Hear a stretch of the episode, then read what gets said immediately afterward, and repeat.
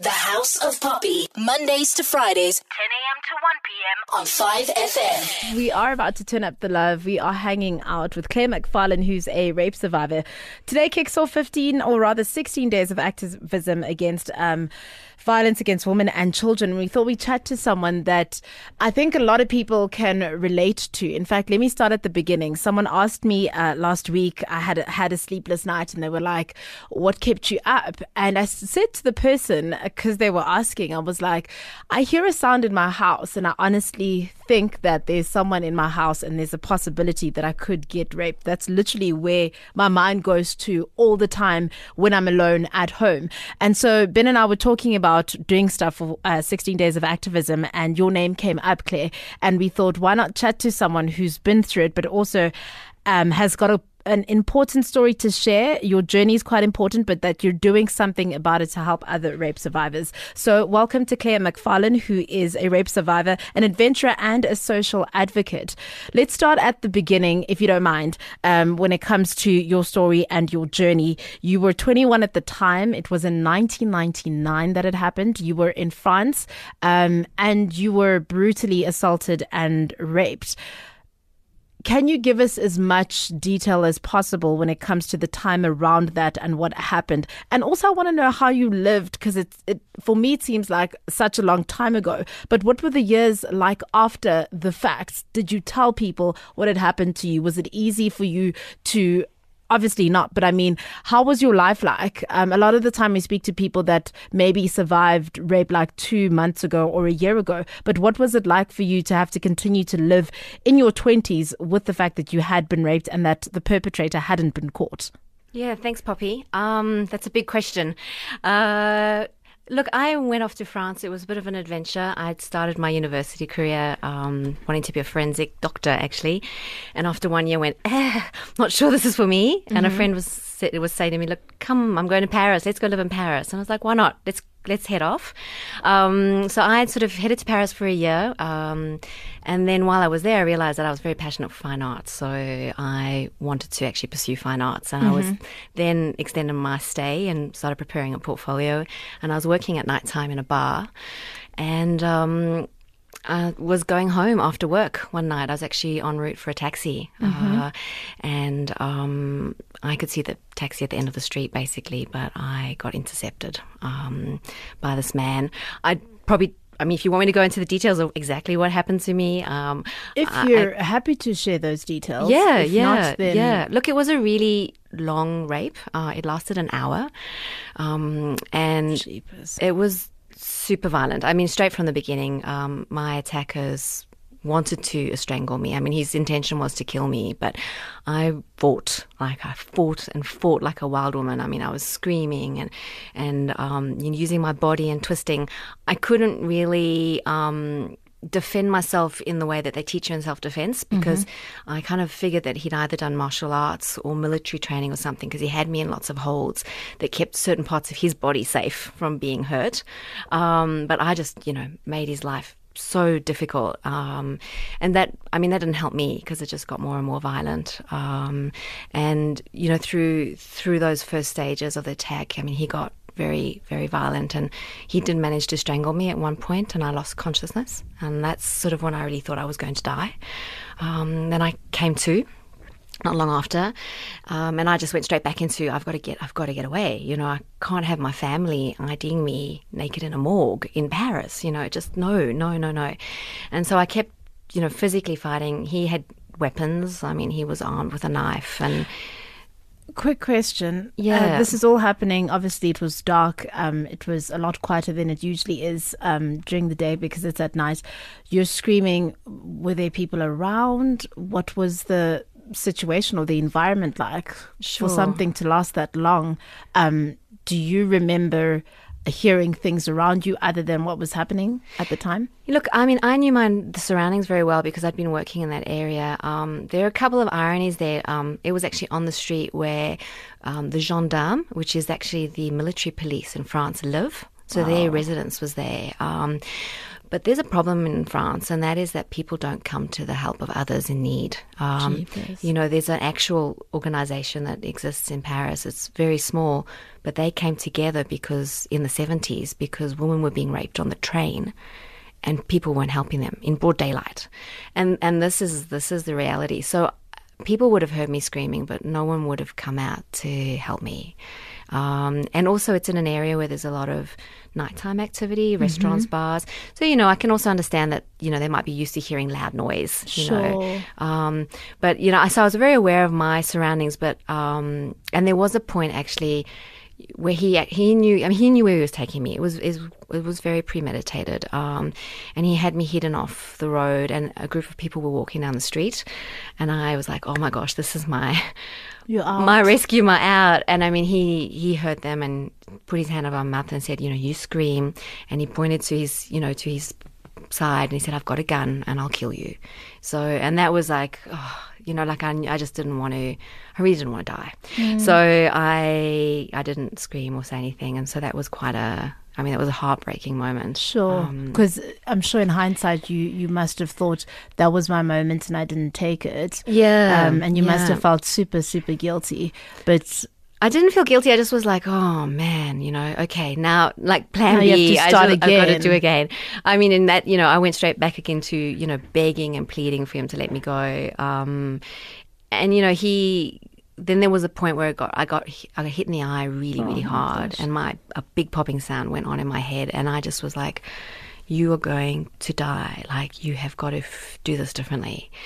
And that was a turning point for me because that's when he started to rape me. You know, like he'd ripped off my clothes and he'd been dragging me on the ground. And and I went into this kind of survival mode in my head and thought, I, I need to make up a story. I need to tell this guy I'm sick. And then he was actually from Africa. Um, so I thought, I can't tell him I've got AIDS just in case he's got it and doesn't care. yeah, So I just sort of said to him, "Look, I'm I'm I'm sick," and he was like, "With what?"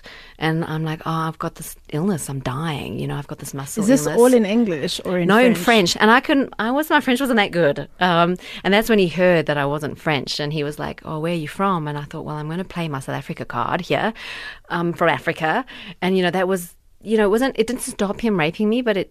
He started thinking, you know, and I think it started to humanize me, and um, and I just went on and went into the details of this illness and thought, I have to believe this. I have to believe this with all my heart that this illness is killing me. And you you say that you felt that that saved you in a way. It saved my life, absolutely. I mean, it, it changed the dynamic with my attacker. Um, You know, it took me out of my body during the rape as well, because the rape was very brutal and I, I have some serious injuries from it.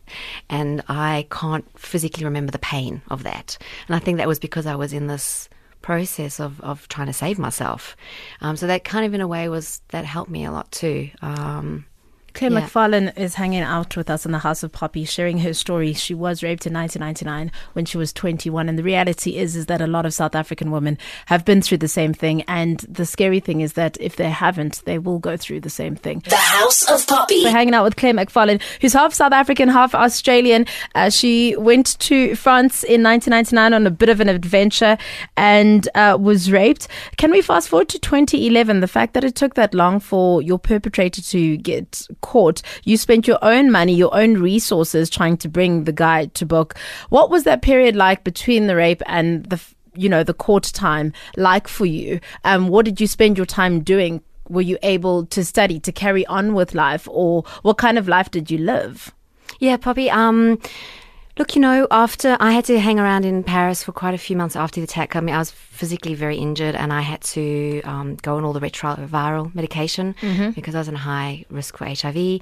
Um, and I was helping the police to try and catch this guy. Um, so it was about three months, and then I knew my dream of fine arts was over. There's no way I could stay in Paris. I was self-funding, and I didn't want to work at night time and put myself in that risk again. sure So I went back to Australia and kind of had to patch together my life and figure out what I was going to do.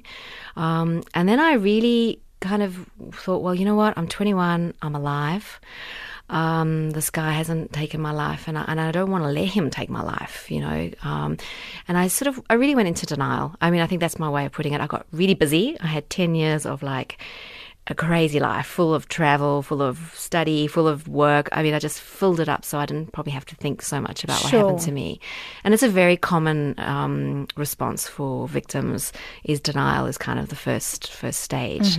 Uh, and then 2009, I got a call from the police in Paris saying, "Look, we." Think we've caught the guy. You know, we've he's reoffended. His DNA keeps matching with these unsolved crimes. Um, Wow. because he'd, he'd done it before. Um, I went up and did a lineup in Paris. Um, ID'd him straight away, Jeepers. which was really kind of, you know, that was, you know, for me af- after ten years realizing that I still knew what this guy looked like was, yeah, it was it was really hard, and and that's when I kind of crumbled. My world fell around me, and I Mm. thought. I have to do this differently. I'm going to have to face this because now I'm going into this criminal proceeding. I chose to do it. I knew I would have to um, pay for it myself. In France, it's quite weird. Um, criminal proceedings aren't just criminal, they're civil as well. So a victim has to be a civil party. Um, if they're not implicated as a civil party, the, the justice system takes the viewpoint that they don't care about what happened to them. And so they sentence very leniently. They don't actually, I mean, a perpetrator can take about six months. what? Yeah, so you're forced as a victim to be involved if you want to see a good outcome. Um, and then because I was not French, um, I mean, I had to pay for my own legal counsel, and um, so then, and that was two and a half years until we went to court. So putting it together and having to talk about it, I was, you know, I had to have interviews with police, with Over different and judges, over, telling and the story, having it scrutinized, doubting yourself. and I wasn't. well. Yeah, totally. And I mean, the thing is, they don't they don't look after victims there. They don't. I mean, I would have liked to be put in some cotton wool and treated nicely, but it was a real fight. I mean, I I felt like I was the criminal through it. It was it was very hardcore. Um, And what sentence did your perpetrator get in the end? in the end, he got uh, 12 years. Um, Okay. He was up for 15. Um, they didn't accumulate the crimes because he he was. There were two victims actually in court, myself and someone else. Um, but they based it off the worst, which was mine. Sure. Um, but he's actually already a free man. What? Yeah, yeah. He was released in 2013. Not, not that they officially have advised me because they don't believe the victim has a right to know. Um, No. so we found out by accident. way. Yeah, yeah. Oh, that is so- the scariest thing. I feel so sick. Yeah, no, it's crazy. Yeah, so he didn't even do four years. Um, like I don't, I try not to get too caught up about that because Mm-hmm. for me, I mean, he did get caught. I mean, for ten years he was walking around free, thinking he was a free man, and he got away with what he did, um, and he got caught. Um, so that's a big thing. Let's chat about Project Bra, which is uh, an adventure seeking initiative that you've started. And it's a campaign that you started for women and other people that have been the victims of rape. What is it about? I know that you're running on beaches across the world. You're doing six kilo- 16 kilometers on each beach, barefoot on some. Um, tell us about your project and how it's going to help, I guess, other people that have been through what you have. Yeah, sure. Um, look, it all, um, unfortunately, you know, for me in 2011, even though we had the criminal proceeding, I still was involved in the whole civil process. So last year, um, uh, just to give you some context, I um, got called in, um, and the civil proceeding um, kept getting overturned, and we had to go into an appeal process last year. So I was forced to go back to France. I was in Australia at the time. And I made the decision to do it because what I was actually creating was legal precedent. It was a historical first for France, this, this whole case, and it would change the outcome for other victims.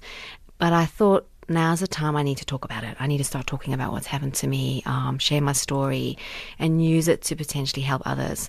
And so that's how the whole talking about my story has sort of grown. And as I've talked about it, I've really touched a lot of lives. A lot of women have come and shared their stories with me. I've been able to do fundraising and donate money to nonprofits, you know, in areas to help victims of rape, you know, directly, really around the healing and the recovery process. And so this year, um, I sort of sat down and thought, how can I, how can I make a bigger impact? You know, I, I've always felt my story could change the outcome for women, and and what can I do? And I love beach running. Um, it's been a source of uh, healing for myself. Um, Sure. You know, whenever I'm having a really difficult time and I'm near a beach, I'll take my shoes off and, and go for a really long run. Um, the earth gives off a lot of energy and it's it's really healing in itself. Um, they call it grounding, actually. And I thought, well, why don't I why don't I do something like this? Um, it's healing, it's empowering. You know, sport's a great way to you know, feel recover, strong and feel be strong. mentally and physically. Exactly, exactly. And um, I'd noticed that running on the beaches around the world was quite different. Like, I, you know, there was different energy that came off. It was, in the healing was the same thing, but the energy was different. And I thought it'd be kind of nice to take something that's not heavy, but talk about a heavy subject. And and why not the world? Why not the beaches of the world? And then I get to touch the lives of women everywhere around I go. the world. Yeah, so that's the basis of the project. Um, but my vision is bigger than that. I really want to find out what's going on on the ground in every country. So I'm going to link in with organizations and nonprofits to talk about how they're coping with survivors of rape. What are they doing? What are they, you know, what's what particularly what healing programs are there? And the idea is to align with one organization or to create sort of a coalition of organizations in each country and to raise money um, so that at the end of the run, which will take three years, I can then donate a certain amount of money to all of these organizations. Which Jeepers. Three years is a long time to be running on beaches. uh-huh. You're going to look so skeletal by the time you get back. We're not going to recognize you. no, I'm paleo. I eat meat. The House of Poppy. We're wrapping up with Claire MacFarlane, who is a social advocate, a rape survivor, and an adventurer. On the 18th of July 2016, she kicks off a really cool campaign to raise funds uh, for healing programs for women around the world that have been raped or are survivors of uh, that kind of violence. So you start on the 18th of July, you start in Cape Town in South Africa, and then you hit 184 countries, 186 beaches. You're running 16 kilometers every five days, and you've decided on 16 kilometers because that's the amount of years, so to speak, that you have been dealing with. Um, no, it's been more than that. You know, this year's marked 16 years. Okay. Yeah, yeah. Um, since you were brutally assaulted and raped. and that the story sort of come to its end. Um, what I like is that, look, I'm a runner, and I was saying to Ben, like, what caught my attention was that you were using it to heal yourself. And I was asking you now off air, like, what running app you use and how you're going to document everything, because I want to follow you and I want to see and I want to be part of everything. So I'll run with you in July of next year, and all your South African legs, I'm definitely in for that just to kickstart everything. If people want to get involved with Project Bra and donate to this very important cause, where do they go? How do they go about it? Yeah, sure. Look, um, I have a Facebook page, um, and it's Project Bra. So Project and then B R A. It actually stands for Beach Run for Awareness, um, and a bra being something that supports women. Sure. Um, so yeah, so if you just go straight to the Facebook and type in Project Bra, um, I also have a Twitter account. So and that's Project underscore B R A. Uh, probably that's the best way to follow me. Um, there is a fundraising component to the campaign, um, and I'm going to be selling T-shirts.